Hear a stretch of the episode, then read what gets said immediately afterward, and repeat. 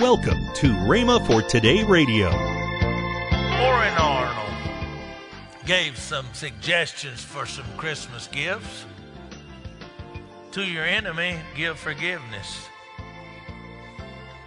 To an opponent, give tolerance. To a friend, your heart. To a customer, service. To all, charity, our love to every child a good example. To yourself, respect. But you know what? You can't respect yourself if you haven't given your best. Welcome to Rhema for Today with Ken and Lynette Hagin. Today we'll continue our special week of Christmas on Rhema for Today. Also, later in today's program, I'll tell you about this month's special radio offer. Right now, let's join Ken Hagin for today's message. I talked to Dad one time and I said, Dad, you tell all these stories. I was, I'm probably 16. I said, Why you tell all the stories? He said, So people can get what the story means to them personally.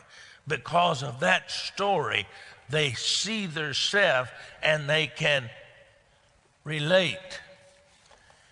As we look at the Christmas story,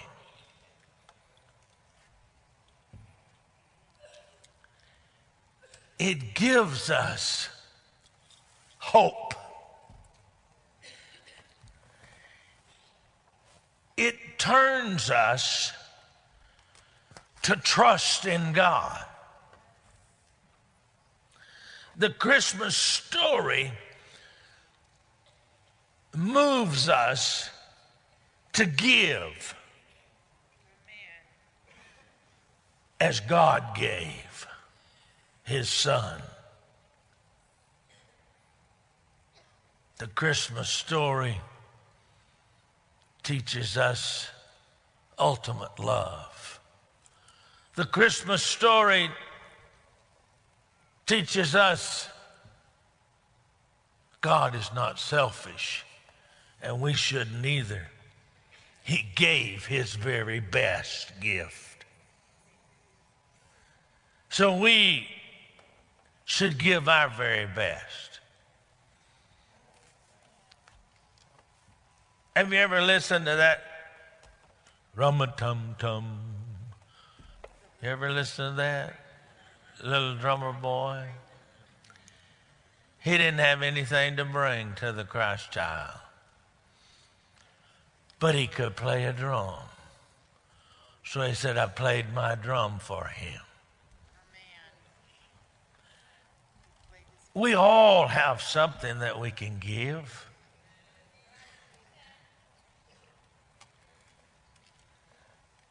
Give your best. Give what you have. And as you give what you have, many people say, I would give it if I had it. No, you wouldn't, because you won't give the 50 cents you got in your pocket.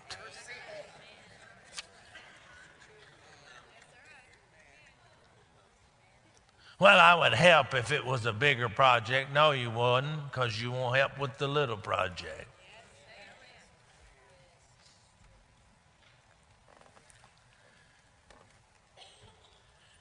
Giving our best does not always mean it has to be large. It just has to be the best we have.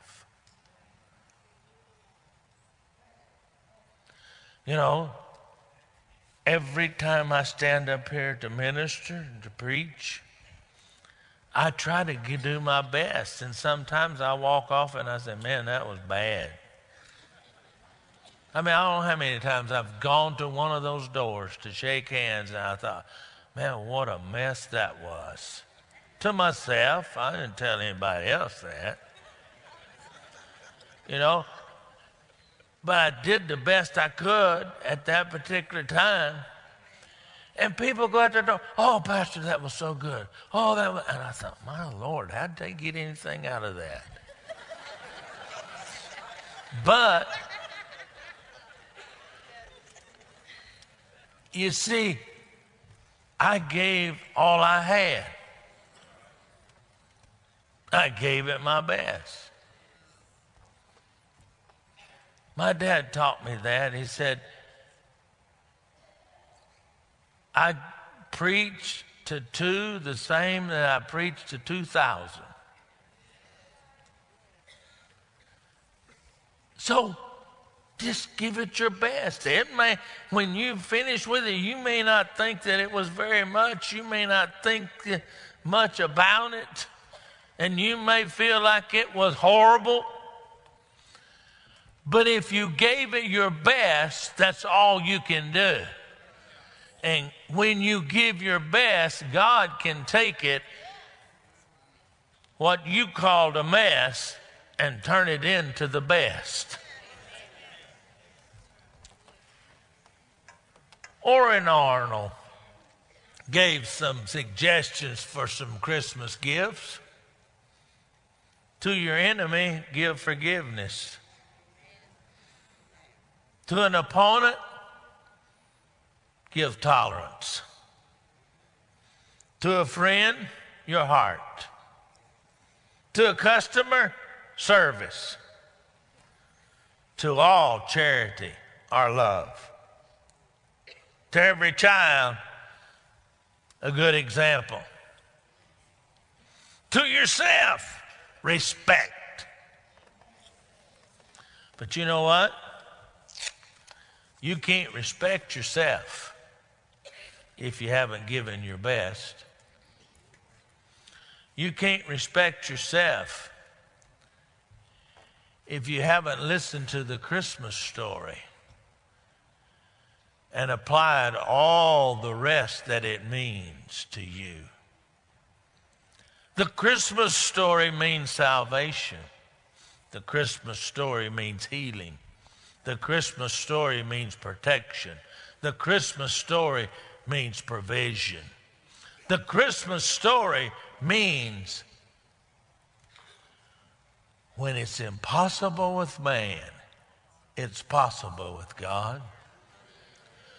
So if you will learn from the Christmas story, you will find that you can see that God will take you through time and you'll find yourself rejoicing as you see, as you've learned from the Christmas story and given your best, He gives back to you, and then you can shout and sing and enjoy victory. Hallelujah to Jesus. That's not in here anywhere. That's just a little something I, the Spirit gave to me. So many times when I'm speaking up here, I don't ever make a big deal about, oh, it's a prophecy of word. Oh, word from the Lord. I just give it out and keep on going down the road, you know. I told somebody one day, I said, quit drawing attention to yourself. Just give it out if it, it and it'll minister to people. But when you give so much attention to yourself, it don't minister to nobody. The Christmas story. Say it with me the ultimate story. It gets no better.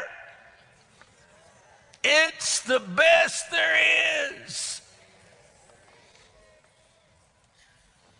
The same God of the Christmas story, the God of the impossible, is the same God that is with you this morning and that same power and everything that you need can be yours because of the Christmas story. Heavenly Father, I've talked to the people for a few moments this morning about the Christmas story. And I try to get them to understand that there's more to the story than just the birth of Jesus. There's so much we can learn from the Christmas story. And Father, may we learn those things. But may we learn, first of all, and most of all, that Jesus came for our salvation. And secondly, it has been demonstrated, the Christmas story demonstrates to us man's impossibility, God's possibility. And may we get a hold of that and walk with that. I thank you for it in Jesus' name. With heads bowed, eyes closed, if you're in this place this morning, you know, hey, you heard me talking about the Christmas story. The Christmas story is salvation. If you do not know Jesus Christ as your personal Savior, then the power of the Christmas story is not yours yet, but it can be. If you're in here today and you know the power of the Christmas story, but you know you're not where you need to be and you need to rededicate your life to God. Are you in this place and you say, Oh, I've heard the story many, many times. I go to church, but I don't know whether I've ever accepted the power of the Christmas story into my life or not. Anybody on any one of those three invitations, I want to pray with you and I want to pray for you. Let me see your hand right now wherever you're at. You need Christ. You need to rededicate your life. You need a no so experience with God. Is there a hand back here somewhere? Okay. Thank you. Thank you. Is there anyone else? Are the others that would raise your hand right now? I need the power of the Christmas story in my life, the power of God. Anybody? Anybody else? If you're here this morning, you say, I know what it is to have the power of God in my life, the Christ in my life, but I would like to receive that experience of being filled with the Holy Spirit according to Acts chapter 2, verse number 4. I'm not talking about church, creed, or doctrine. I'm talking about a biblical experience of being filled with the Spirit. Anybody want to be filled with the Spirit today? You're listening to Rhema for Today with Ken and Lynette Hagin. Now, let's join Ken and Lynette Hagin. This month's offer is a bundle, one Oh, of our yeah, bundles that we are doing. Yeah. This, look here, look at all of these Look at books. Nine books. Nine books. Uh, and these books are on faith, prayer, Healing, healing, the Holy Holy Spirit. And The- the announcer's going to tell you all about it, how to get them. You need to get these. These are, hey, they make great Christmas gifts. That's right. And this is an $81.55 value for $57.10. So the announcer's going to tell you all about it. Call toll free 1 888 Faith 99. Again, call toll free 1 888 Faith 99. You can also order online at rhema.org. That's R H E M A dot O R G. rhema.org. Or if you prefer to write to Kenneth Hagin Ministries, our address is P.O. Box 50126, Tulsa, Oklahoma 74150. We always love to hear from our listeners, so write in or email us today and become a part of Rhema for Today. Tomorrow on Rhema for Today, we'll continue this special message on Christmas. That's tomorrow on Rhema for Today with Ken and Lynette Hagin.